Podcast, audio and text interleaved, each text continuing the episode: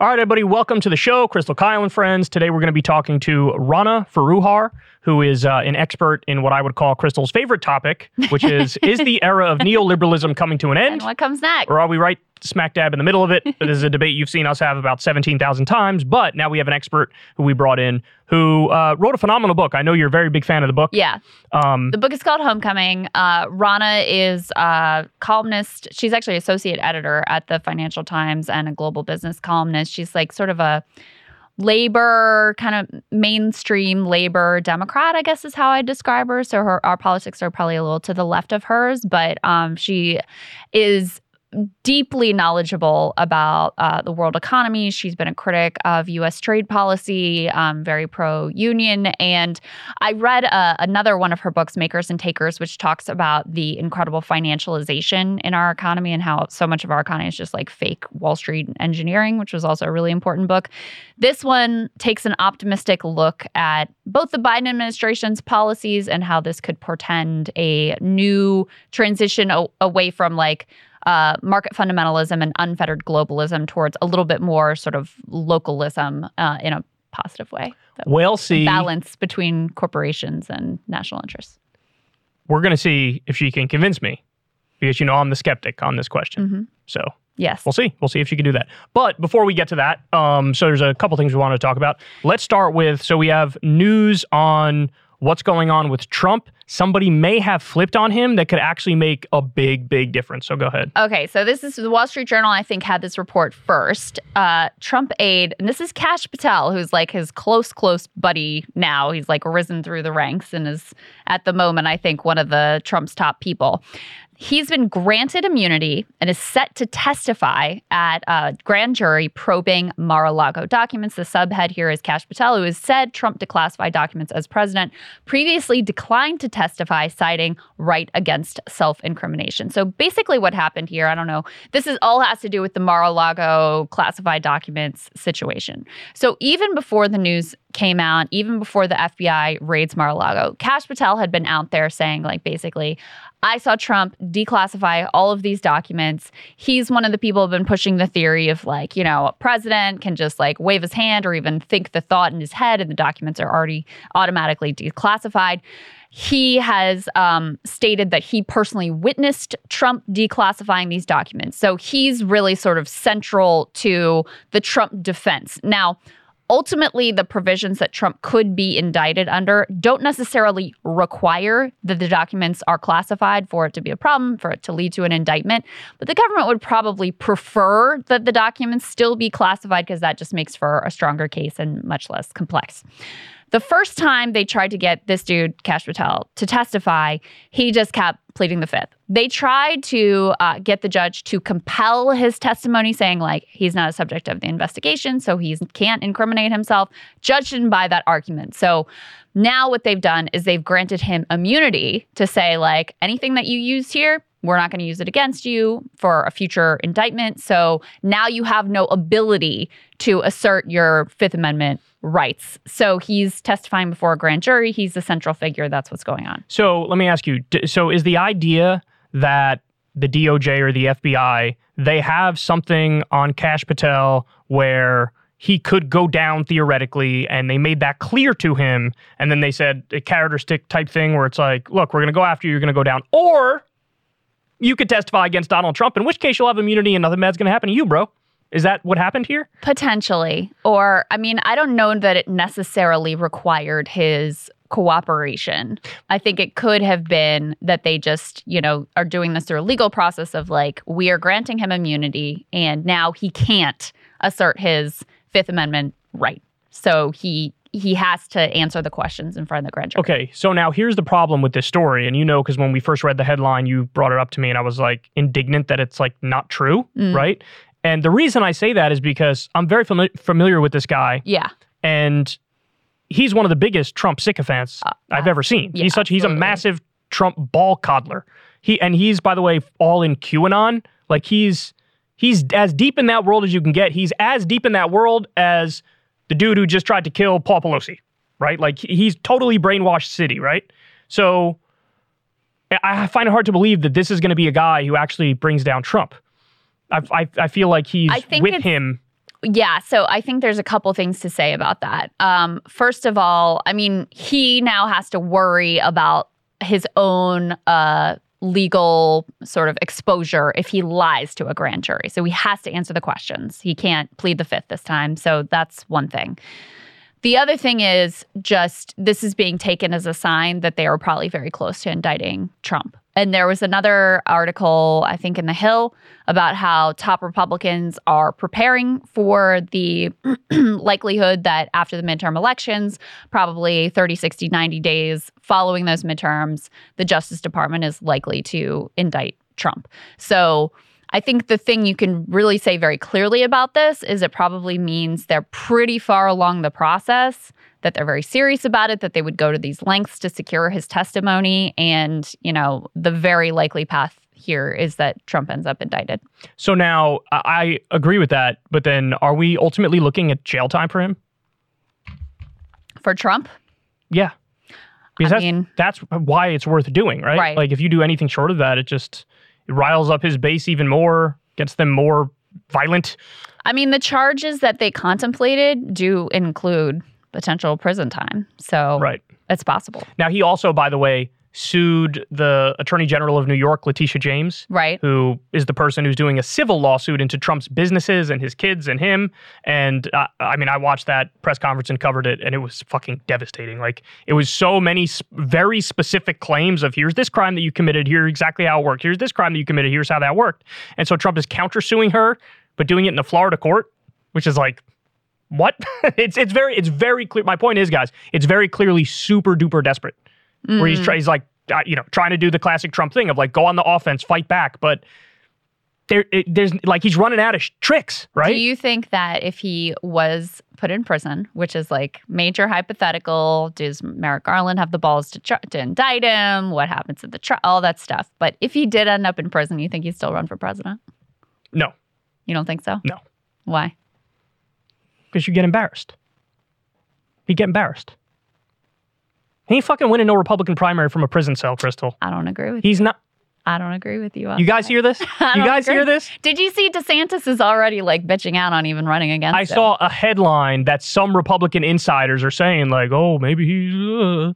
But if Trump's in prison, DeSantis, cakewalk. Well, actually, that's not true. There might be some other Republican who were to topple him, but I don't know. Krystal's not going to be Trump if he's in a prison cell. It's not going to happen. agree. It's funny because, like, I'm. I feel like generally I'm tougher on Republicans than you are. But Well, on this because- question, I'm actually to- more like the Republicans will get their shit together a little bit and not you- be pro Trump. You have to see, like, I- I mean, after the raid on Mar-a-Lago, his support went up with the Republican base. But now it's like, down. They see this all as a witch hunt. But They now see it's this all as unjust. They see him as unfairly persecuted. So if he ends up in prison, it could just further strengthen that view of like, this is our guy and we got to have his back. the polls for Trump now are they up, down, or the same since right after that Mar-a-Lago raid happened? I have no idea. They're down. Down to where though? Are we really going to look this up mid-show here? Fine. Okay. Trump approval rating GOP. This, uh, this I don't think this is GOP. I think this is general approval rating. 34%. General approval rating. I'm sorry, that's job approval rating. So that, that was when he was leaving office. I apologize. That's a All right, Gallup poll. That's Let's Gallup see. poll. Trump versus DeSantis poll. No, dude, just do Trump's approval because that's what we were arguing over.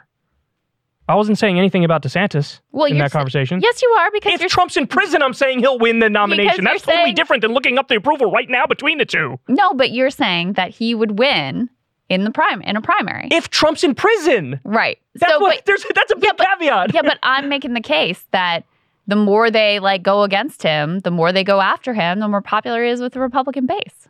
If he's in prison, nobody has to go after him. He's in fucking prison.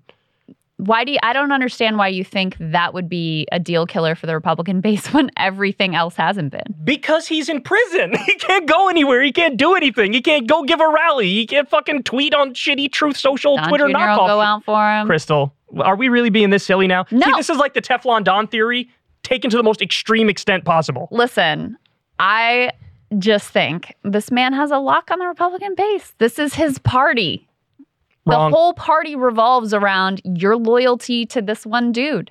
That's the entirety of the Republican Party now. Wrong. So, do I think it would be like totally game over if he was in prison and there's no way he could win a Republican primary? Would he lose in the general election? Yes. Could he win a Republican Thank you for primary? that nice concession. Could he win would in a. Republican primary? I do not put that on No fucking table. way.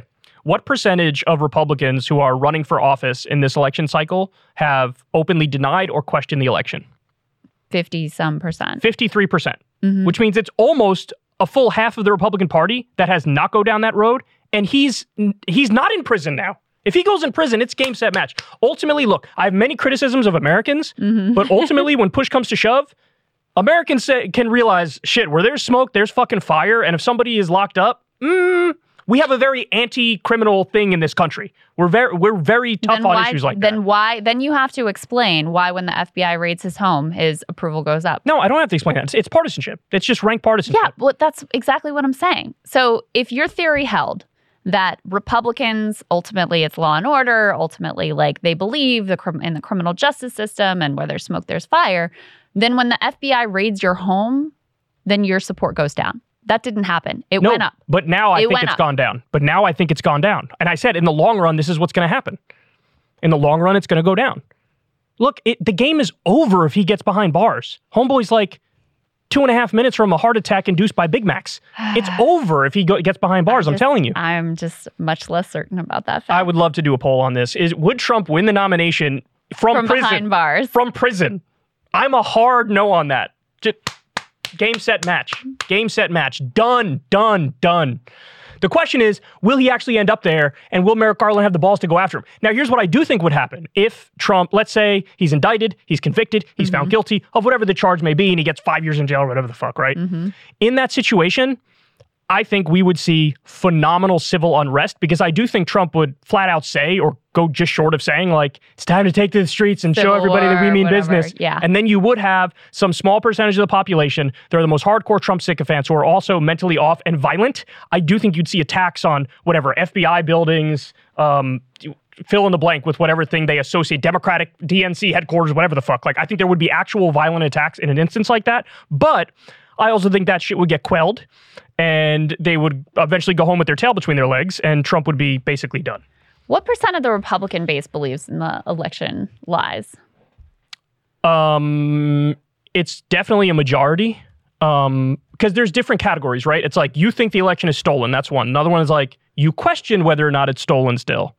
Um, Seventy percent in June. In June, seventy percent say they don't think Biden is the legitimate winner of the 2020 election. correct. But now 70%. also when you ask those people, um, like, do you think Trump should keep bringing up the last election? Yeah, they only want to like move on. thirteen percent said yes. Right. So so there's there's more But nuance in that, but yeah, they're, like they're gonna buy whatever his narrative of why he ended up No, but in Krystal- prison. They're gonna believe it. you can have those feelings and believe it, but then also be like, he's in prison. What am I going to do? like that's it. That's a thing.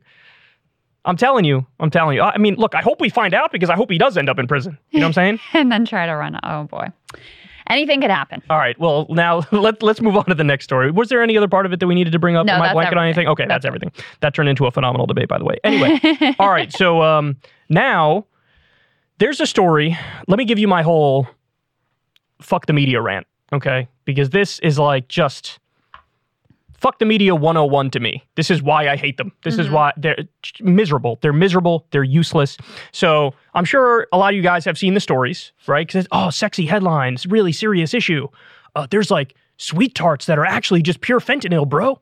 We see that happening all around the country, bro. Look, we got we took a picture. We did a drug seizure. Fentanyl. Look at it. Look, it was sweet tarts. There were some others, other various candies that they were like, be careful with your kids this year. There's a lot of fentanyl candy floating around. Now, there were 1,542 news stories about, quote, rainbow fentanyl Oh my god. in the two months before Halloween. Okay? 1,542. Would you like to guess what happened after Halloween? Hmm. No rainbow fentanyl. It turns out. Zero. Bupkis. Nada. Zilch. Zip. Nothing. Not a single kid in America got rainbow fentanyl, got candy fentanyl. Now, why is this the case? Guys, if you stop and think about it for three seconds, you don't even need to fact check. You just need to use logic. Why were there like sweet tart fentanyl things coming in the country? because drug smugglers are trying to get the drugs in the country without them getting caught. Right. So it's let's disguise it as something legitimate. And then when you get into the country, you turn around and sell it for a profit to drug users. You don't give it away for free to children. Yeah, that's Who the not, you fuck- mean that's not part of the drug cartel uh, business model? No. Just giving it randomly away No. in Halloween baskets to five year olds? Free fentanyl for toddlers is not part of the fucking drug law. I know, crazy. Now, look, everything I just said to you is totally, totally uncontroversial. I'm just basically explaining the nature of how this stuff works. I'm a moron. You're telling me the thousands of reporters that were involved in stories like this, none of them could figure that. None of them could figure that out. None of them were able to put two and two together in that very simple way and say, I don't know, this seems like hy- hysteria. This seems like mania But, based like, on nothing. They the thing that really gets me is there's been like the fentanyl thing is like a new twist on it, but there has been some version of this Halloween candy panic Forever. my entire life. Forever. Oh, there's going to be a Like razor blade, razor bro. blades in razor there's blades be in your candy, bro. them this year. There, whatever. Like, uh, has it ever actually borne out? Has this ever like really turned into some Halloween scourge? Uh, not to my knowledge. So yeah, this was just like the modern twist on the same shit they pull every single fucking Halloween. Now, let me give you something that I haven't stopped thinking about since I read the article. Okay. There's a story that I covered on my show. It's just, it's been haunting me. So there's a cancer drug that was created in 1973 Mhm. in the United States. That drug is selling for $38,000 per shot. In the UK, it's $260. Rampant, grotesque price gouging, big pharma being absolute mafia shark criminals. Right. And you know how many articles I've seen on that? One. Right. Was Maybe there how kind- many of these were there? One thousand. 1,542. I saw Cool. one article on that. 1,542 on the most obvious bullshit story of all time. And look, the fact of the matter is, these news outlets, I don't know if they believe it or not, but they want clicks. And they, it's a sexy story, right? Oh my God, your kid's gonna get fucking fentanyl poisoning, bro. So they go with that. But the crazy thing is, and this is why I bring up the drug example too, that's also kind of a sexy story. That's also, you know, attention grabbing, giant headline, massive scandal. And it gets no coverage. This drives me mad. It drives me crazy. And this is why, I mean, I should be thanking them, right? Because this is why outlets like ours end up doing well, even with all the algorithmic suppression and whatnot. People just find, oh, hey, these people look like they're talking about real shit. Right. But like, it, this is this is maddening. Like, there's no logic. It's all about the clicks. It's it's the most obvious fear mongering in the world. It, local news is really bad about this sort of shit. Oh my god! Like you know what else they're bad about? Crime. They will find a crime Mhm. and talk about it like it's the end of the world. And you could go through a period where it's the same number of crimes and the same nature of the crimes. And if they just don't cover it that much, then there wouldn't be this narrative of like, oh, crime is on the rise and everybody's going to die. And so that helps also shape a narrative. Yeah. Yeah. Yeah, but they're classic like you must watch this segment before you pack your kids lunch tomorrow or whatever. They yeah. They love that sort of shit. And will there be any accountability? Will anyone after the fact, after they ran their 1500 stories on the rainbow fentanyl, will they come back and be like, "You know what, guys? We were wrong. There was no rainbow rainbow fentanyl. We're all good. Sorry that we freaked you out." No. Of No. course not. They'll just never say a word about it again until next Halloween when they do the same shit again. L- literally none of them have followed up. None of them have Of followed up. of course, And then they yeah. have, you know, and then the, the, you know, these are the same outlets that would, you know, go after guys like Alex Jones because Alex Jones has never done a fucking correction segment in his entire goddamn life. And it's like, yeah, but you guys kind of suck too in a different way, in a less egregious way, but Right. you guys fucking suck In a too, less like right? outrageously clear way. yeah, you're not committed to the truth because if more you were, pernicious when it's less uh, obvious too. Exactly. Because, you know, this is something I could easily, I mean, I, I don't want to throw my mom under the bus. She didn't say anything to me about this, but this is a story where I could see her saying, like, oh, did you see Did the you thing see about the? And it's Yeah. just like, no, we, we have a way in this country of being misled by media ghouls who will divert your attention in the same way that, like, politicians use the culture war Mm-hmm. to to just get everybody's attention away from the shit that actually matters and the stuff that's actually happening and how Yeah. they're getting screwed in their everyday life by their fucking boss. They just divert your attention with like, oh, big tittied woodshop teacher trans person, look out, right? Like that's like that's what they're doing, right? Totally. And it's just it's it's infuriating, especially given the context of, like I said, a story like that drug. And by the way, how many drugs are there like that in this country? right. Where the markup in the U.S. is preposterous. I mean, yeah. Insulin, for example, goes for $300 a vial here. In Canada, it's 30. That's just one, another example, one example. That's Right. fucking egregious. Crucial one. That's too. egregious. So many people's lives depend on it. Now, where are the 1,542 articles within a two month time span on that, which is a fucking national scandal and a crisis? Well, I've got another media story here for you. Fox News is pushing the rainbow fentanyl thing hard. And. I mean, they are like the king of using these like stupid cultural distraction issues, the big titty woodshop teacher and its equivalent, Right. Mm-hmm. right? So um, there was apparently a study, a single study that came out that suggested cats are good for stress relief for stressed out college students. And uh, the folks over at Fox completely freaked out over the study. Take a listen. This is just another example of how uh, we are raising snowflakes. because, I mean, if you honestly can't make it in college, then just drop out. I mean, well, although I know a lot of people want to take advantage of the freebies, but just drop out anyway. Do us all a favor. I don't think animal rights activists would be too proud of this either. I wouldn't want any college student manhandling my cat. But Kaylee, I don't think these kids need cats. I think they need discipline. I think they need a slap in the face because these are the same Oh, kids that get a professor fired for being too hard on their way to medical Great school. point. These are kids that can't even listen to a conservative viewpoint. They shout out speakers, they chase them off campus. But a cat will make everything better. Guess what? That doesn't work in the real world. Yeah, you're talking about my my professor that I love so much back at NYU. NYU, Yes. yeah, No. I remember uh, on one of my campuses getting a note that there would be dogs and puppies for us uh, to soothe us during exam time. And I thought, is this real? I mean, no. What a distraction for kids who don't want to study. Number one. Number two, I don't need to be coddling a puppy. I need my, you know, organic chemistry book if I'm, you know, in, in pre-med here. This is insanity. Give me a cup of coffee, a cookie, and a stack of books, mm-hmm. and I'm set. I don't need a puppy in my lap to study for exams.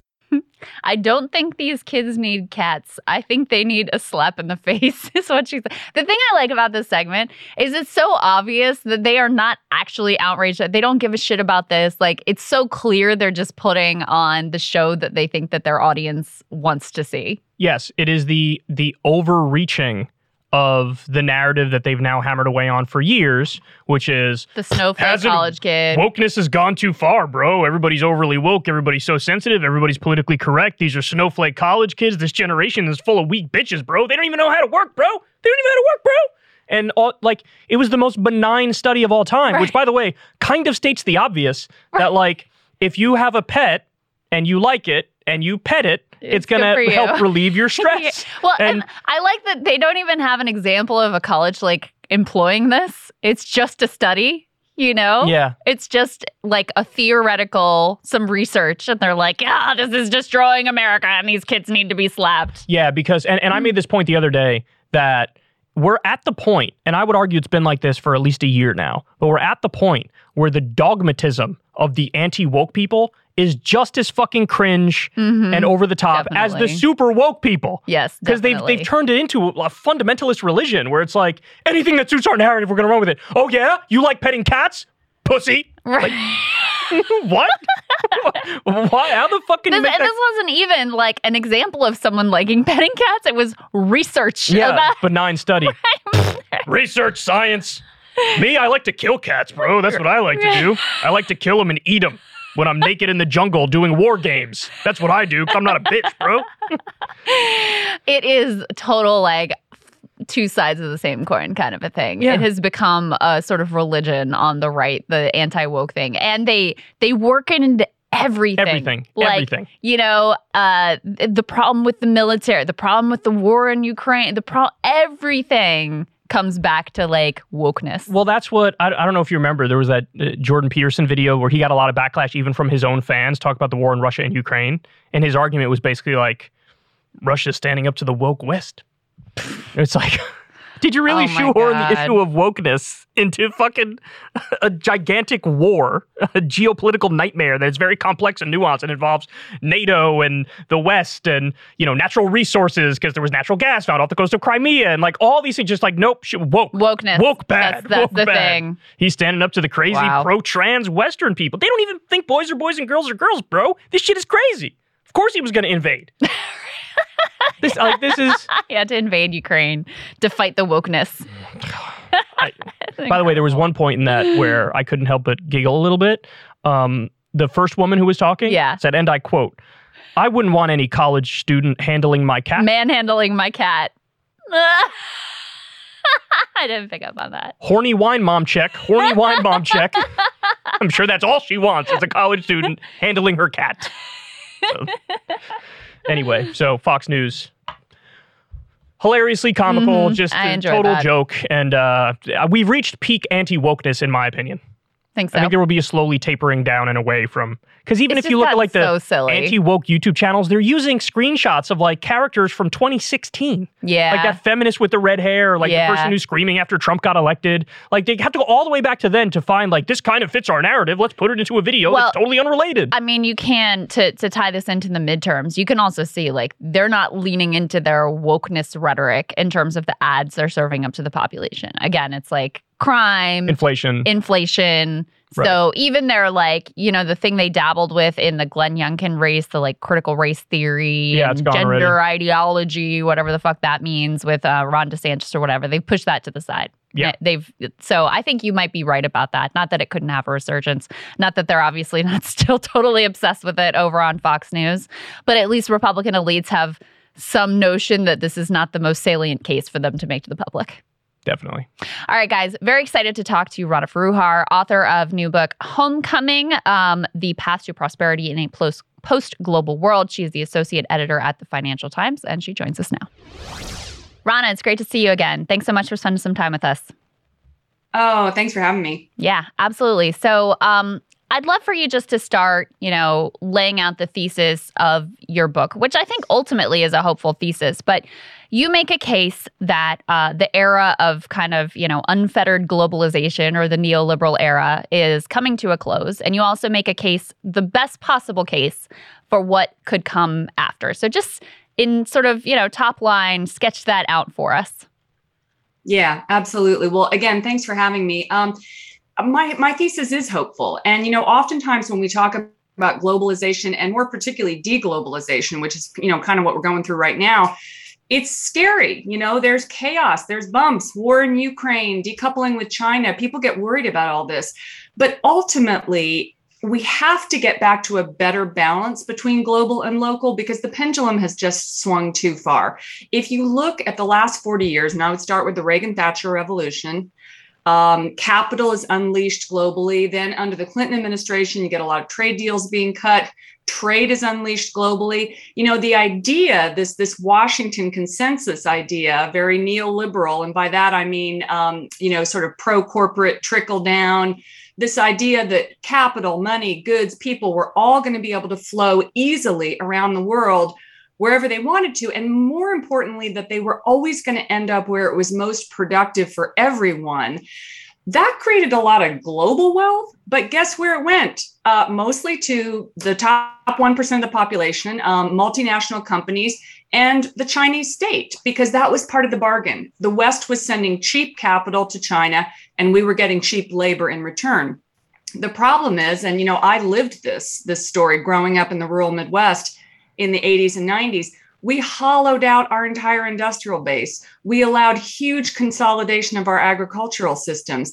And basically, we made it impossible for large swaths of people to have a middle class life. Um, I want to just, you know, when you talk about economics, you talk a lot about data points and ideas. It can get a little wonky, but I want to share with you actually a human story that I think kind of encapsulates the Faustian bargain that we made. When I was researching this book, I went down to Washington um, and had a long interview with the now late labor leader Richard Trumka, who was used to be the president of the AFL-CIO. He passed away. Wonderful man, um, former coal miner from Pennsylvania, um, became a lawyer and then a labor leader. I was talking to him about what were the conversations that you were having with policymakers, particularly in the 1990s, about how global trade was going to work for American workers. And he said, someone from the Clinton administration, who shall remain nameless, uh, came to him and said, Look, we know this is going to hurt US workers, US labor, um, but don't worry. Eventually, wages are going to level out around the world. Chinese wages are going to rise. In the meantime, we're going to get a lot of cheap stuff at Walmart. And don't you worry, it's, it's all going to be fine in the end. And Trumka said, Well, how long is that going to take? And this policymaker said three to five generations. Three to five generations. That is a hundred years in the lives of the communities that we know now are hollowed out. Uh, this has bred not only a stagnant economy, but more extreme politics on both ends of the spectrum. Um, my thesis is we're actually heading to a better place now. There are going to be bumps, and we can tease some of that out. But economic pendulums always shift. And when they get too extreme in one direction, they start to shift back. And that's where we are now. We're going to go to a place slowly but surely where we have a more balanced economy. We have some manufacturing, we have some services. We kind of realize that not everybody in this country can be a banker or a software developer. And we start to build up local communities rather than just 12 cities and a lot of rich people on the coasts. So help me understand the mechanics of how we're going to unwind this because um, yeah. I, I, I, struggle conceptualizing it. And this is actually a debate Krystal and I have had multiple times. Ongoing. Yeah, it is. It's a very ongoing debate. I'm very skeptical. awesome that we're coming to the end of the neoliberal era. And if you want, in a little bit, I could, you know, lay out why I'm skeptical, but help me understand, like, what's going to be the genesis, which then leads to the consensus in the elite class that we can't keep doing this anymore and we have to sort of unwind and redevelop American manufacturing.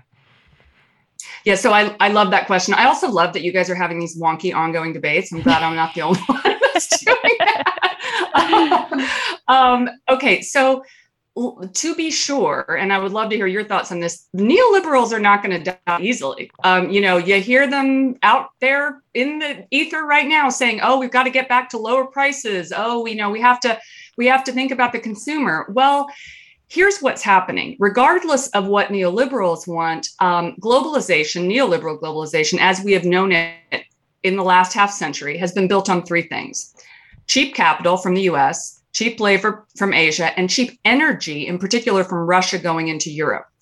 All three of those things are changing now, right? So when I say cheap capital, what I'm talking about is 40 years of falling interest rates.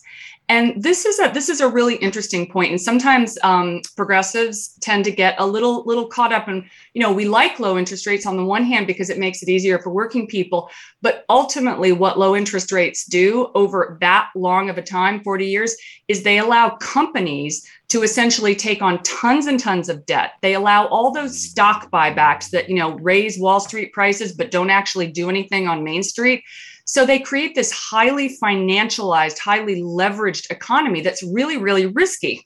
In the meantime, they really don't change the story on Main Street. It's not about investing in workers, it's not about investing in factories, it's about making Wall Street richer. That was actually the topic of my first book, so I could geek out on that forever. But so that is now ending. We see rates are going up because the Biden administration is trying to fight inflation. At the same time, the whole cheap uh, wage thing in Asia is pretty much tapped out. And it's interesting because even before COVID, even before the war in Ukraine, when people really began to see, oh gosh, these supposedly efficient, very monopolized supply chains, maybe not so great in the middle of a war or a pandemic, um, those were already starting to change actually years before because manufacturers were realizing, gosh, you know, it may not make sense with high energy prices, with the carbon emission load to tote things all the way from the South China Seas um, back to the US or Europe. So, certain industries like uh, textiles, for example, or furniture were already starting to decouple and to regionalize. And that was happening before geopolitics put all this on steroids. So, at the same time, China in 2015 2015, before Trump took office, this is very important because we often think about the trade war between the US and China as being, you know, all Trump's fault. Before a year before he took office, China announced a Made in China 2025 program, which said we want to be totally independent from Western supply chains by 2025. We want to have our own technology. We want to produce and consume regionally, which if you put aside any nationalism and any sort of scary Xi Jinping politics, it actually kind of makes sense because hubbing production and consumption more locally is better for the climate. It allows more innovation. It allows a greater economic diversity, which is good for wages. So, so that's happening. China's going that direction, whether we want it to or not. Third point, this whole, oh, let's Germany, let's get all our energy from Russia. That's going to be easy and great.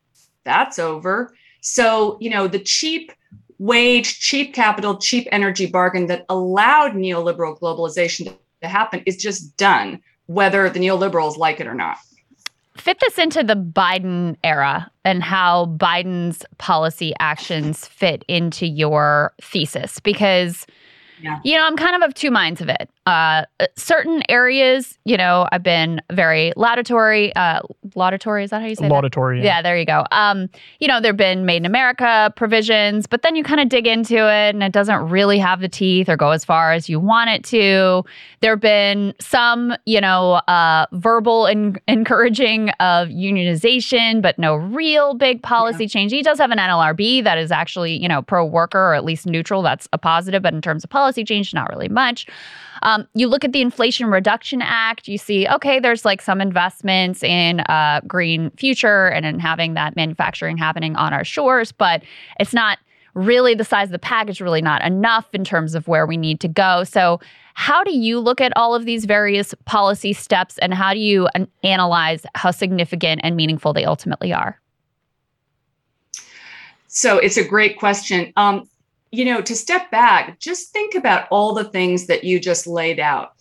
We can always, as progressives, we can always say, gosh, there should have been more done. But think about it. You've just laid out probably the most pro worker agenda we've seen since FDR. Correct. Um, and this and this is something that has been accomplished with the polarized politics that we have now, and crucially, with an existential um, conflict, I would say, within the de- Democratic Party itself. So, you know, to go back to the earlier point, neoliberals aren't aren't dying easily, and there's plenty of them in the Democratic Party. And what I see, um, even in the White House right now, is you've got this sort of tug, this tug of war between progressives and pro labor Democrats who say, look, we've got to have a more balanced economy. We've got to have a better balance between global markets and national interests because you have a huge swath of the voting public that simply feel that a lot of technocrats of either party on the coasts, um, you know, have made decisions that are not necessarily in their interest.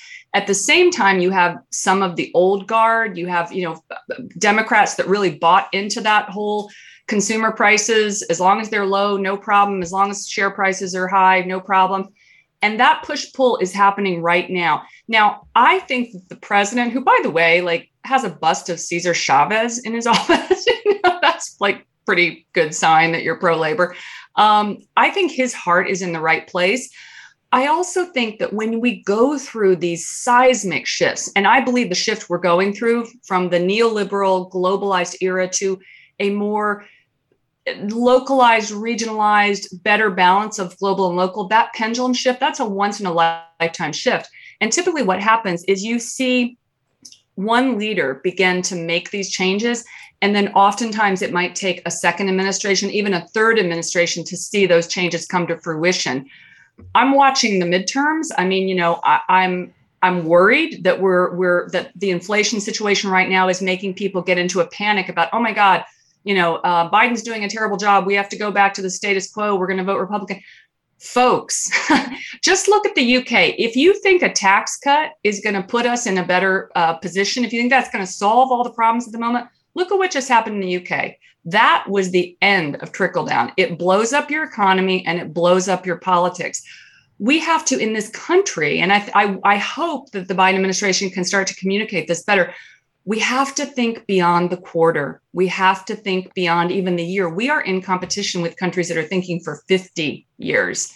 We've got to get a little longer term in this country. So uh, I'll, I'll, give you a little bit of pushback and I'll give you my theory okay. on where we're at in the neoliberal era. But in terms of the Biden thing, I'll just say real quick we we mostly agree on the Biden thing. I guess the only area where we disagree is more his intentions than anything else because I do view mm. him as an old school status quo manager, neoliberal. This is a guy who supported NAFTA and all these free trade agreements and the political reality on the ground has shifted underneath him and I think he's following that to to one extent or another. I mean, I think he's the best president policy-wise of my lifetime and it's not even close. I think he's far surpassed Obama already with a lot of the stuff that he's done, but that's Agreed. also it's also like being the tallest kid in kindergarten if you ask me. I mean, these people all pale in comparison to like FDR, you know, and even maybe Lyndon yeah. B. Johnson. But um, okay, so so here's the pushback. There was a report that just came out from Americans for Tax Fairness, and they looked at the 465 465 billionaires and what they did uh, with their money in, in, the midterms, and they spent a grand total of 881 million dollars in 2022. Now, prior to Citizens United, they spent 32 million. So we're seeing this colossal explosion, and really, yes. it's been since the late 1970s and onward. We've we've seen this, eh, you know, introduction of money in politics, money being viewed as free speech, and sort of slowly but surely dismantling all the rules and regulations around money in politics.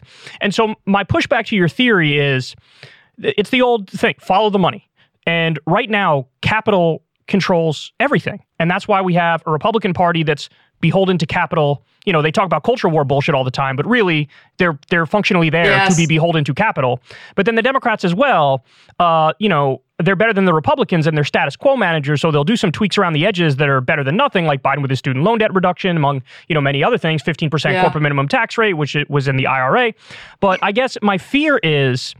Uh, as long as you have this colossal amount of billionaire money, corporate money in our politics, then they will always try to uphold this neoliberal era because it's been great for them. They have record profits right now, and, and our country is imploding, but they don't care. And so the only thing that I could see us getting out of it, and I'll be interested to hear your thoughts on this, is if if you phrase like onshoring jobs and bringing back American manufacturing as a national security concern that we need to do to break free of China and Russia. But even then, I'm afraid that like you know, capital will say yeah, we could make our microchips here, and with the Chips Act, we're you know starting to go down that path. But we could also just you know get the skill and expertise to like Bangladesh or some shit and have them make it there, and still have the cheap labor and still care first and foremost about profits. So, what do you think of all that? There's so much there. Um, all right, let me let me start. I'm going to give you. A, I'm going to give you a little pushback on Biden as a neoliberal. I think Biden is pre-neoliberal. He's like he was there before that, and I think you know, yes, he was you know uh, certainly on board with some with some trade stuff. But this is Scranton Joe. I mean, I I really think that at this point, and by the way, he was he has always been the Democrat that's had the tight, you know, conventional Democrat that's had the tightest relationship with labor. I think his heart is totally in the right place about where to go now. Um, I totally hear you about um, the money culture. And you know something i was just thinking as you were talking i've just you know i just came out with my third book homecoming but i'm already thinking about my fourth one and maybe it will be called corporations are not people because they're not. And this is something i'm really digging into. The legal structures that have in this country over 40 years actually longer in fact um, that have allowed companies to essentially manipulate um, uh, their their personhood in the public sphere to be incredibly opaque to keep almost everything that they're doing under wraps um, to to and now to be able to have so much money corrupting our politics. It, we have an american oligarchy essentially and we have a decision right now about whether we're going to become brazil or whether we're going to look a little bit more like a benign version of Germany, where you've got a, a, better balance of, you know, economy based just on asset wealth and an economy based on wages that are actually going up and jobs that are doing uh, productive things for society, making things as opposed to just moving money around. But how are we going to get there? Great points. So again, the Biden administration is not a silver bullet but I look at a couple of, of real pivot points that I think if we were to come back in 20 years, and I hope we all will, and do this podcast again, we will say, wow, that was a turning point. And one of those turning points was in July of 2021 when Biden put out an executive order. Uh, it didn't get a lot of pickup, interestingly, I think, because everyone, again, in the media is so darn short term. But it basically said the era of Milton Friedman Chicago School economics is over. Consumer prices are not all that matters. In fact, they're not even the most important thing. Labor, communities, um, then consumers, companies, civic society, all working together. That's what matters. And he actually directed every department in government to start thinking that way, to start purchasing that way, to start making decisions that way. And little by little, not all at once, but little by little, you can see this happening. I would argue that there have been massive changes in antitrust policy, for example, in this country. You know, we used to, one of the reasons we're, we're in this predicament that you talk about with the money culture is that a handful of giant companies have become so big and so powerful that they can simply blanket Washington with money and turn the dial on various bits of legislation. And you can look, actually, it's quite interesting. You know, Open Secrets has all this information. Every time there's a big um, piece of legislation coming up about, say, the banking industry, you will see the finance industry go to number one in terms of lobbying. Same with pharma, same with big energy. It's just, you know, year on year. So they win that way. How did they get so big? How did they get so powerful? Well, we stopped enforcing antitrust rules in this country about 40 years ago because the idea was as long as consumer prices were going down, everything was fine.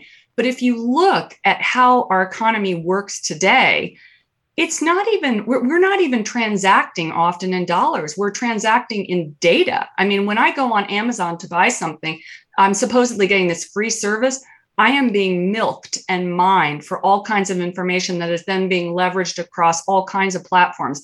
Lina Khan, head of the FTC, is really trying to change that. She's part of this new Brandeis movement, and that refers to, you know, Brandeis, the big trust buster of the 1930s, that said, you know what? It's not just prices that matter; power matters. We we live in a, a political economy it's not just about the economy, stupid, it's about the politics, stupid. And companies have too much power. So I think we're at the beginning of seeing some real antitrust action coming, not just from the FTC, but the DOJ, you know, Tim Wu in the White House. The SEC, Gary Gensler, is doing a fantastic job of really trying to bring a lot more of what's happening in the financial sphere out into the open. But, and here's where I think the rubber hit, meets the road of, of what you're talking about We've got to have a whole of government strategy around all this. I'm talking about connecting the dots across trade, across commerce. I mean, you can see actually trade and commerce are a good way to look at that existential crisis in the Democratic um, Party right now. Commerce is understandably wanting to, and nas- the national security folks are wanting to cut new trade deals in Asia because, gosh, China's developing its own ecosystem. They may blockade Taiwan. What are we going to do? We've got to have new trading partners. But Katherine Tai at Trade, who's a very labor centric person, is saying, well, okay, but we're not going to do what we did in the 90s and in the noughties. We're not going to just sign deals, um, you know, with who knows what labor standards or environmental standards, and then have even a, now a white collar outsourcing of digital workers somehow, you know, floating into Asia. We're just not going to do that. So that's where we are right now. We are hashing out what this new post neoliberal, post globalized, more international system of balancing the needs with markets and nation states. What's that, what's that going to look like? It's going to take years, if not decades. Well, and the Republican Party is going to have a say in it too. Um, and you know, these eras are like the New Deal era and then the neoliberal era are defined more by their consensus between the parties than they are by their differences even though obviously you know we talk a lot about the media talks a lot about like the cultural differences in particular but what really makes the eras is the places where the two parties agree. So yeah. when you have, you know, I would actually put Biden in um, a sort of as a Carter like figure, which I know has a lot of negative connotations, mm. which I don't necessarily mm. mean. But Carter was this mm-hmm. transitional figure. He has one foot in the New Deal era, he has one foot in the neoliberal era. Yeah. Then you have Reagan come in and, you know, assert from the Republican side, obviously, like Reagan Thatcher revolution, as you put it. But when the era really becomes consolidated is when Bill Clinton and his administration right. leans all the way in. So you yeah. can see with Biden him being in this kind of like Carter like transitional zone, um, Republicans, you know, are very likely to take at least one and likely, I would say at this point, both chambers in the midterms. It's entirely possible that you have Trump or some other Trump like figure um, ascending back to the presidency. I mean, all of that is very much up in the air right now. So, where is the Republican Party in terms of how they're thinking of these things? Because Trump, and I think you talk about this in the book, raised a lot of important questions about these trade deals, you know, put a lot of uh, important like ideas and concepts on the table. But then when he's president, his signature accomplishment is like the George W. Bush tax cuts the on platonic steroids. ideal yeah. of neoliberalism is like let me give away the store to the rich people and try trickle down once again. So uh, you know, I hear yeah. lots of like working class rhetoric from Republicans, but they're all opposed still consistently to unions. Their plan for if they win in the midterms is like the same old, same old. Let's go cut taxes for the rich. Let's go attack Social Security and Medicare. So, where are they in this story? So, um, very interesting questions. A few points to say there. You know, I look at Trump and all this as a little bit of a, a wild card. Um, I mean, he was a wild card in so many ways. he was kind of, in some ways, to me, the ultimate neoliberal president, right? He was the apex of that because he's a complete con man. I mean, the guy's never made or done anything real in his life. But the, you know, if you think about the Herman Melville, like the classic con man, he takes one truth and embeds it in a welter of lies. And the one truth that Trump had, and I remember watching that first debate with Hillary and thinking, uh, I was at a party on the Upper West Side, like a very blue place in America, um, Upper West Side of Manhattan and everybody was like, oh, she's killing it, she's crushing it. And the NAFTA question came up. And if you watch those few seconds, it's about 30 seconds, one minute, I thought, oh God, it, that's it. He's won. Because he hit that felt experience of you, you Clinton-esque neoliberal Democrats sold out working people in America. You let the global markets dictate national uh, and domestic politics. And he was right now, he, of course, didn't do anything to help that. As you say, it was just a tax boondoggle, and you can see corporate wealth went up dramatically. But Bob Lighthizer, his USTR, is a thoughtful person. And, you know, I, am a Lighthizer fan. I will say I'm a, you know, registered Democrat, of course, but he's somebody that um, has been thinking deeply and realistically about global trade for some time. And I believe that there are now a group of Republicans, people like him, but also like a Marco Rubio, that kind of realize, all right, we were naive to think that a, you know an old um, rich uh, long-standing country like china with its own traditions and its own um, political economy, like it or not, that works for it. We were naive to think that this country was going to just kind of miraculously follow us um, into the Washington Consensus, and that they were going to become, you know, freer like us and and and be just like us. I mean, I always thought that was naive, and so I think that there are a group of Republicans that are sort of pro. They wouldn't maybe call it industrial policy. I mean, even Brian Deese in the White House calls it industrial strategy but they're pro look we have to think a little bit more about the balance between domestic policy and global trade agreements. And you know you can see Katherine tai the ustr now under biden actually kind of following a lot of the policies that, that lighthizer had but i would argue that democrats have now built on them with more domestic strategy at home. I think and, and eric you mentioned this earlier i think that national security concern, which starts to overlap with domestic economic policy, is going to be the connective tissue. You look at the CHIPS Act, totally bipartisan. Because, I mean, frankly, Democrat or Republican, did anybody ever think it was a good idea to have 92% of all of the high end chips in the world, which is essentially the lifeblood of the modern economy, um, situated in Taiwan? Was that ever a good idea? No, we can all agree on that. We can all agree that there are probably five or 10 or 15 different supply chains that we need to look at from a national security standpoint and rebuild to a certain extent capacity either at home or amongst allies. So i think that, that national security um, part of this is is really going to connect across the aisle. The one thing i'm i'm hoping that we can get more connection about um, is energy strategy. I would have actually liked to have seen biden at the at the beginning of the ukraine war coming out and saying look we're going to we're going to pump more we're going to we're going to fix this problem for europe but we've got a 5 year window and we are going to get on page the US and the EU with some climate transition policies and an industrial policy around clean uh, clean batteries around green tech. You know that is low hanging fruit. And again i think that could be bipartisan um, but that we're not there yet so on the on the, like the point about Marco Rubio and like the Josh Hawley types and the fact that in rhetoric they're breaking from the traditional you know Reagan slash Republican uh, you know agenda. I feel like that builds. I wouldn't my- put them in the same camp, by the way, but okay, fair enough. Then I'll just say Marco Rubio. But I feel like that sort of bolsters my argument in a sense because if you look at what Rubio's actually saying, and you covered this, Krystal, he he he framed it as you know I'm maybe in favor, maybe not in favor of the Amazon union effort, but it's because Amazon is a woke corporation.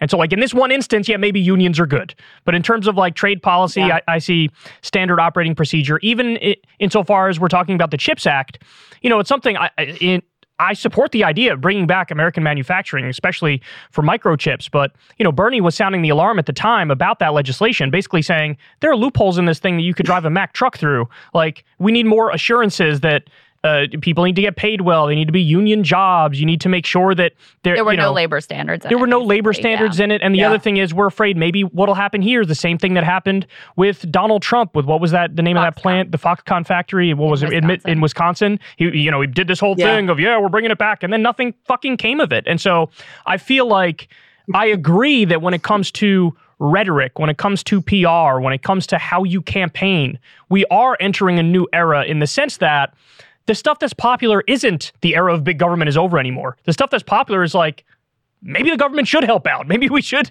change the rules Yeah. of the system. But in terms of the actual policy, it does seem very much like a continuation of the status quo or, um, you know, something like Biden's policy uh, with, with the CHIPS Act, where it's like, yeah, it's a step in the right direction, but this could all just crash and burn because the details are not really that great.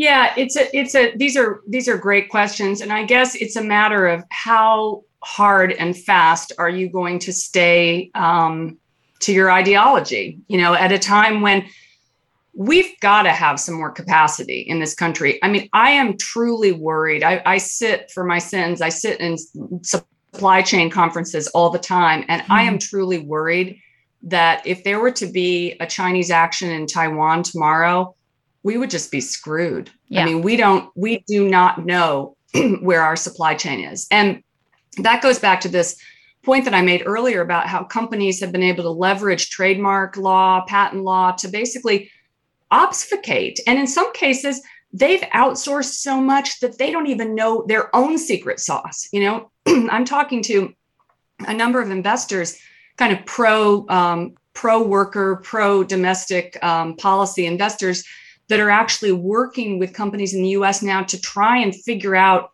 you know, how did we make this product 40 years ago? Because we've forgotten.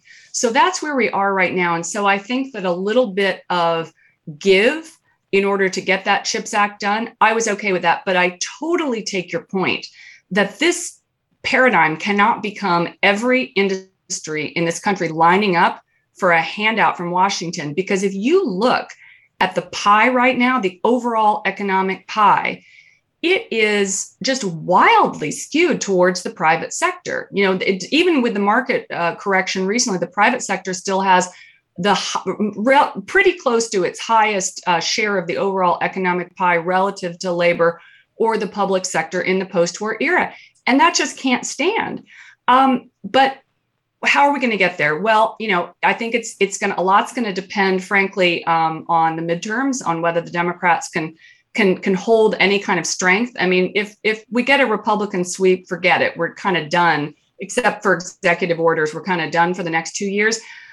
But honestly, I think millennial voters, younger voters, are simply going to shift this pendulum. And if you look at COVID, I mean, I've been fascinated actually by what COVID has exposed about how many of us, frankly, feel about corporations, which is they suck.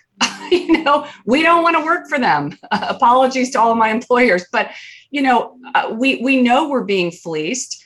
Um, you know, we know we don't have all the information. I mean, th- these tra- these um, this new law that's been passed recently in New York, the salary transparency law, it's amazing. If you think about it, it's amazing that in a in a market system where Adam Smith, father of modern capitalism, would have said that you needed three things to have a functioning market: equal access to information, a shared understanding of what is being transaction tran- transacted, you know, bought and sold, um, or agreed upon, and a shared moral framework. We don't have any of that as workers when we're negotiating with companies. I don't have that when I'm negotiating, um, you know, with Amazon when I'm making a purchase. The U.S. and China don't have that. We have a market system that is fundamentally broken, and I think younger voters realize that. And here's the rub: they don't have assets to protect. The boomers have all the wealth. And so, honestly, I mean, even as somebody that is, I own a house, I have stock, I welcome the day when younger people outnumber boomers and Gen Xers like me and start voting for uh, the things that are actually in everyone's interest. I mean, it is about time.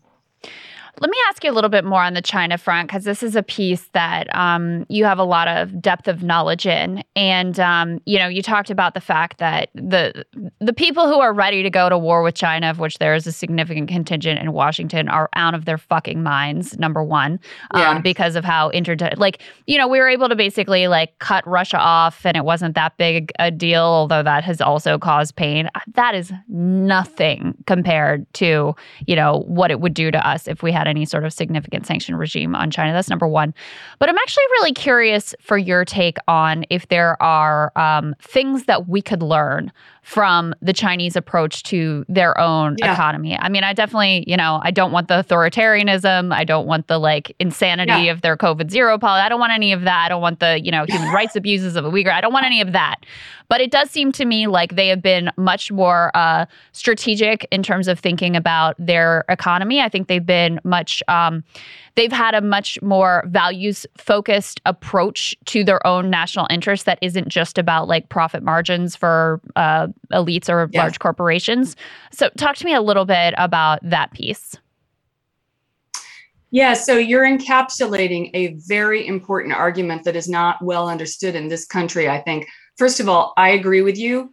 Definitely, you know, not a big fan of Xi Jinping. Um, you know, uh, worried about Uyghur forced labor. Um, you know, don't want to be locked down in COVID zero. However, if you pull back from this regime, this this this very nationalistic um, top-down regime, over the last few decades, the Chinese have actually been slowly but surely laying out a policy to take themselves as a country to a market system that is a little bit more shared in terms of prosperity. And you know, D- Deng Xiaoping's you know famous quip about it's okay to get rich. Some people are going to get rich first, but then later we need to make sure that there is real trickle down. They buy into that on a values basis. I would say. I mean, it's much more Confucian. You know, it's much more. Um, uh, Asian society in general is kind of a more collective society. That's both a strength and a weakness. Um, a few years ago, the Chinese laid out something called the Common Prosperity uh, Program, which basically that was around the time that they started cracking down on a lot of very corrupt billionaires. They started putting a little more state control on some of the big tech companies. And from a market standpoint, you could see this as, oh, they're crushing private enterprise, but you can also see it as, you know what? They're checking their elites. And you could argue and some people do. Some very smart investors that i speak to are still long on china because of this um, that they are ultimately going to do a better job in their own way in ways that we might not adapt as a strategy but but will nevertheless be successful in curbing their elites. And i think you could argue that the the the competitiveness race globally may well be won by whichever country is best able to control its elites. Mm. Because as we can see, we're at a breaking point um, with politics because of elites run amok. Yeah. So on the China question, and tell me which part of this you disagree with, because this is, you know, you're you're an expert on this front. But when I look at it, I see basically a version of authoritarian state capitalism. But their success, I would credit to basically central planning being the secret sauce that they actually can have a clear goal and plan of this is in our national interest and now let's shoot towards that. Whereas again, in the US, I mean, national interest isn't, I don't even think it's in the conversation really. I really think that our government is this ragtag group of people cobbled together by their shared interests of being propped up by corporate America and just serving those donors effectively. Um, so I'm a little, I guess I'm a little less cynical, although maybe I've spent less time in Washington than you. a little less cynical about it, uh, about about government, but yeah, it's all about getting the balance right. You know, I mean, the the U.S. is essentially run like a company. You know, I mean, we that's how our state is run. China is run um, like a collective. You know, and Beijing runs the collective and it is a very top down economy. Now you know you can argue that that's been great in terms of getting everybody going in one direction. It's great in terms of speed. When they decide that something happens it happens. I remember being in china once actually years ago and so, a, a, a law came down or ruling came down about no more plastic bags. I'm telling you within 48 hours you couldn't find a plastic wow. bag in the entire country. I mean They can do things quickly. That could well be a strength for them right now because the marching orders, if you're in China, the marching orders of where you want to go right now are pretty clear. They need to build up their own semiconductor industry. They need to essentially start to bolster their existing supply chains, which are more robust, frankly, than America's because we outsourced everything to them, and put consumer brands on it and start looping other countries into their orbit. That's arguably easier to carry out with top down state control. Now, the counter argument, and my fingers are crossed for this, I'm not sure if I fully believe it, but that decentralization is typically where innovation comes from. So if you look at uh, from an economic standpoint, where do new ideas come from? They, they tend to come from individuals, you know, academics working kind of by themselves. They have a eureka moment or small companies. They tend to not come from bigger companies, particularly companies once they go public. That that's it. They just uh, they're incentivized to raise share prices and not to innovate. So in the US, we do still have a much more decentralized system that allows kind of ground up ideas to bubble up, particularly relative to Xi Jinping's regime. So some people would argue, okay, we're, we're about to go through this major um, uh, I won't call it an industrial revolution, but a sort of a data and industrial revolution where everything that you have in your phone is coming to business. That's what's going on technologically right now. It's called the Internet of Things. You know, the the data world and the manufacturing world are now coming together, so you can have all kinds of smart systems. You know, my coffee cup is going to know when it needs to be refilled. Um, jet planes have all kinds of sensors in the engine that can send data down to the people that are developing the um, the products so they can tweak them in real time. 3d printing i mean you can now spray paint a house and they're doing this in austin texas. I've seen it done in order to fix the housing crisis. You can spray paint a house in six days using very specialized concrete $250000 house that you'd want to live in. All this stuff is very decentralized innovation and it's possible that this could be an advantage for the West in this sort of competitiveness game. Right. But as you point out, and um, I would also recommend to people your great book, Makers and Takers, that's not going to happen as long as you have this like over financialized system that basically only rewards like stock buybacks rather than innovation. Um, yeah, and and I'm also worried if I can just say one thing, and yeah. I'm like, you know, hello, help policymakers everywhere. Private equity, which is really like that. This is like you know public enemy number one right now. These are the companies that come in and they they they buy up great firms and they just fleece them and break them up for parts. These companies are now eyeing middle market industrial firms in the US in the heartland family owned firms. This is these are exactly the kind of companies we need right now to make this transition I'm talking about please SEC please White House let's like put down some rules that stop these companies from doing what they already did to the housing market yeah, I hear here to all of that. Um, I'm curious, you know, obviously Xi was just uh, anointed president for life, um, surrounded himself with even more sort of hardcore loyalists, made a bunch of pronouncements about what uh, the next years in China are going to look like. What do you see? What did you read into that? What do you think that their next plans are going to look like? Belt and Road. So I think, uh, you know, what's that? Sorry? I said Belt and Road. One Belt, no? One Road yeah belt belton road for sure so one belt run one road for for those that don't know is um it's sort of china's a wonky way of recreating the silk route so you know china back in the day china and india you know until pretty recently were were actually the largest and richest um, countries on the planet uh, the west eventually rose you know guns germs and steel all of that um, and so china has been through what they consider really since the opium wars kind of you know decades, hundred years of, of, of humiliation, and they want to get back to that position of global strength. And so they are recreating that Silk Route pattern through um, South Asia, through parts of Southern Europe, into the Middle East, even into parts of Africa. And they're doing that by offering up um, money for infrastructure building. And so a lot of countries, even countries in Europe like Greece or Italy, have taken money from China for infrastructure building. And so they're kind of trying to create a little bit of a mercantilist um, path of, of trade partners and allies. Now, China is also, at the same time they've done this and been very proactive and smart, they're dealing with a massive debt crisis right now. So they are in the middle of what is essentially their subprime crisis, their great financial crisis of 2008, where their entire real estate model is blowing up because they overbuilt. and they they handed out too much money to provincial governments and provincial governments in China have until quite recently been incentivized to just prop up GDP numbers. So in the same way in some ways that the US incentivizes just companies bolstering share prices, Beijing incentivized local governments to just, you know, jack up GDP numbers, whatever you got to do. So there was a lot of bridges to nowhere, a lot of um, you know, empty office buildings. I actually, it's funny, a few years ago, I was in Wuhan, of all places, and I saw just these enormous swaths of land with these empty apartment buildings. And hmm. you're kind of scratching your head and thinking, well, yeah, China's going to get richer, but is it going to get that rich that fast? And the answer may be no, because um, the Chinese population is predicted to decline, in fact, because of the, the one child policy. So you've got a debt crisis pushing from one end, you've got some demographic trouble from the other end.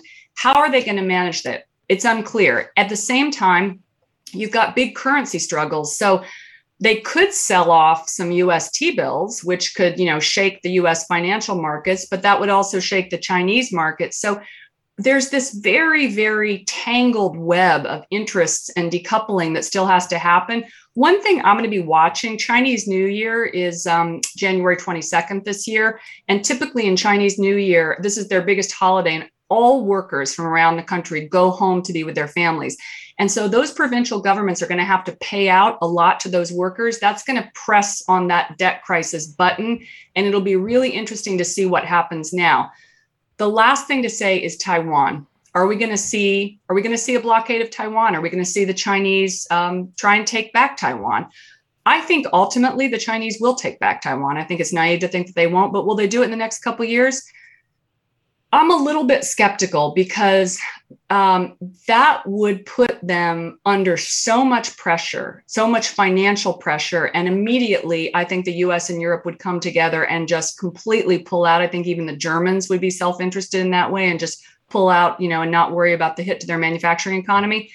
The counter argument, though, is that China's weak right now economically. And so it may feel that um, they want to distract from what's happening at home, as autocrats often do, by creating a hot conflict elsewhere. Those are the two arguments. So, Krystal, do you have any more questions on China or the book? Because if not, I want to ask her about the midterms. Yes, I do have on the Taiwan piece. I actually want to dig in there a little bit more because part of why uh, we're so interested in Taiwan is because of the chips manufacturing capability. What is it, 90% of semiconductors made there, or something astonishing? 92 of high end, yeah. 92% of the high end type. Um, and we've just, the Biden administration has just uh, imposed, uh, what is it, export restrictions on chips technology to China. Now, part of their interest in Taiwan is like history in their view that this is rightly part of their country. And part of it is they have the same chips interest that we ultimately have. So, are those actions, which I actually support and think are important, will those the sort of push China's hand in terms of taking some action against Taiwan? So a lot of people have have accused the Biden administration of, of just that, of kind of waging economic warfare, of of pushing China to the brink. I think that is total bunk. I really do. And I, I especially it annoys me when it comes from, from the Europeans who frankly are, you know, understandably worried. They're literally sitting between two superpowers and they kind of don't want typical in typical european fashion don't want to make a decision um, but are going to have to at some point. Um, i think that the real turning points that there were two real turning points in the us china relationship. I've already mentioned one in 2015 uh, the made in china 2025 program which says kind of said we're out. We're decoupling you know globalization kind of done with it. We want to have our own ecosystem here at home people didn't report it that way. They kind of gave, I think they gave China a pass on that, but that's what it said. And you can read it. And when I will say to the Chinese, to their credit, once they put out a statement, they never veer from it vectorally. They just don't. So that was point number one. And then the second point was when Bob Lighthizer kind of pulled back the, the bullshit scrim on um, how U.S. businesses were doing, um, you know, doing their business in China and said, look, this country is never going to come fully into the global trading system and you know we're going to stop pretending that they are and i think he was right to do that. I think the third soft softer shift and and really it's more it's not even a shift it's more just like a okay let's really just stop this willful blindness that a the wto works b um, there's not a one world two systems paradigm which there clearly is and c that you know the us can just continue to be sort of un, uh, all about unfettered free global markets and not think about what's going on at home. That's what biden did.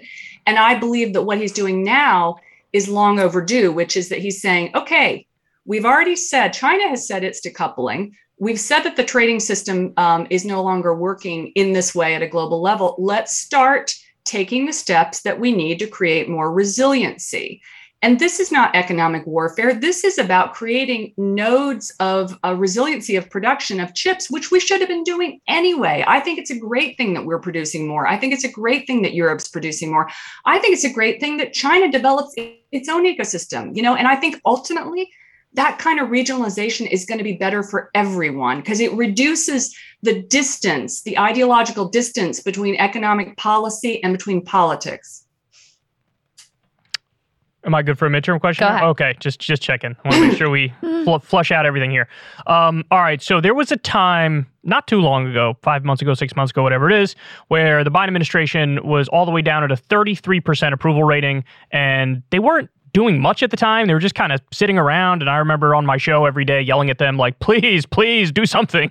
And uh, then we had a, a string of uh, what I would call pretty solid policy victories.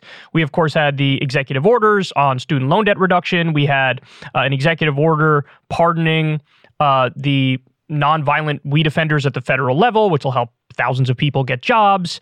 Um, and we also had, of course, the IRA. We had the CHIPS Act, and you know, I could sit here and list off the various provisions of the, that legislation, but everybody's heard me done that enough. So you know, anyway, you get the gist of it. So then you saw, and of course, the Republican uh, Republican Supreme Court overturned Roe versus Wade. So you saw this giant surge on the Democratic side, where you know when we had those special elections, uh, usually we're used to Republicans overperforming in the polls, but this was an instance where the Democrats actually overperformed in some polls.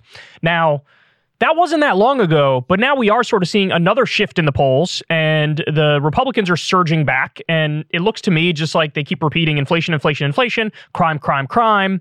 When you look at uh, the polling on this, Americans say their top concern is the economy and inflation and gas prices and things of that nature. So perhaps the focus on like Roe versus Wade and democracy isn't landing and isn't as salient as perhaps it was maybe three months ago or whatever.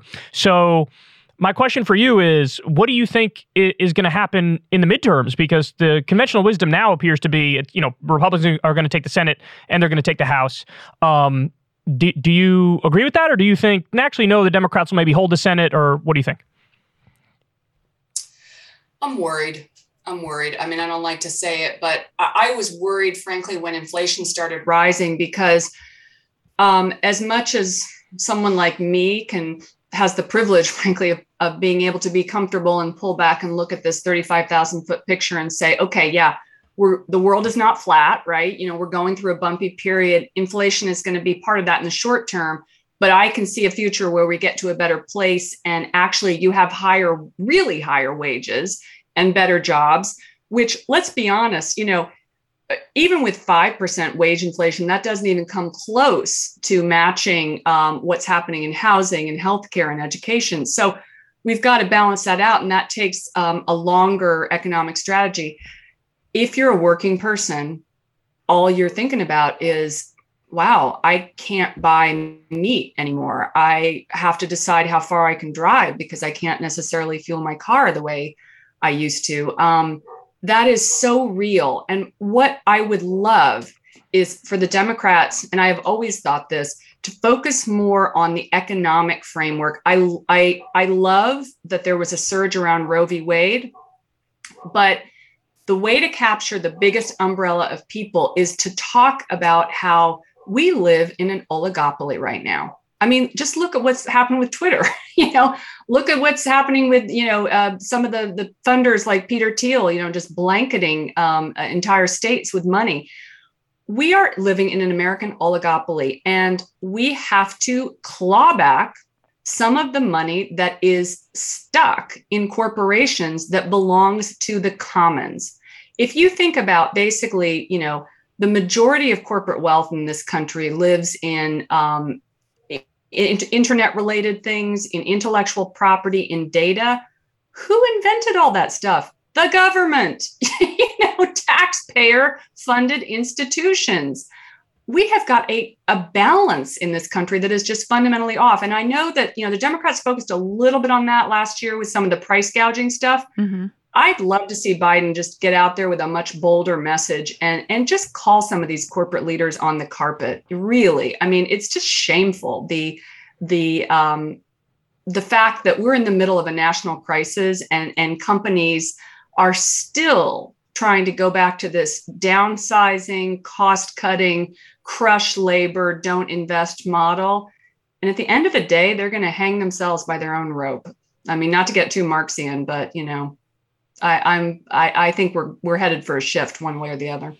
Yeah, well, Tuesday is going to be interesting, and the uh, longer term shifts in the American public are going to be interesting. Um, Rana, it's so great to talk to you guys. Please go and read her book, Homecoming. Also, read her other books. I'm excited for the next one that you're talking about um, to come out as well. So, thank you so much for spending some time with us. We're really grateful.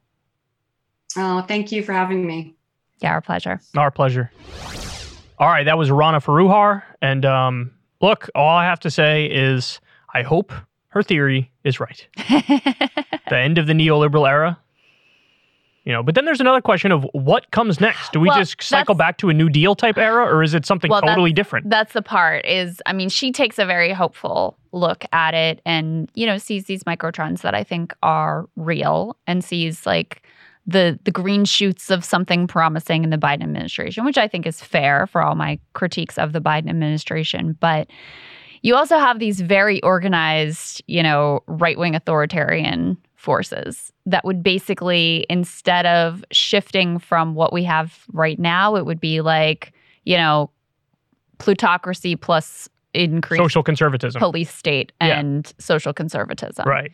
And um, you know, to me, those forces are more organized than the, you know, potential sort of new New Deal or whatever the the more left direction would be ultimately. So that's the fear. Right. So in other words, what could come next is, well, I can't pay the bills, but at least we stuck it to the trans people. Right? Yeah. Like right. At least we at least we own the libs. Right. At least there's no immigrants. You know, I mean, it could look yeah, it could very easily look a lot like that. Yeah, which is, I mean, you know, you know my theory. It's just kind of like status quo continuation, oscillating back and forth between the right putting the system on steroids and the left being the responsible status quo managers that helps people around the edges. Yeah. That's generally my my view. Right. And we didn't get into this, but I mean, obviously, like the culture war the those issues are not it's not that they're not real it's not that they're not important but they're also used as a way to like keep the focus on those while that underlying neoliberal consensus just continues and i mean we see that trend continuing what i'm amazed by is that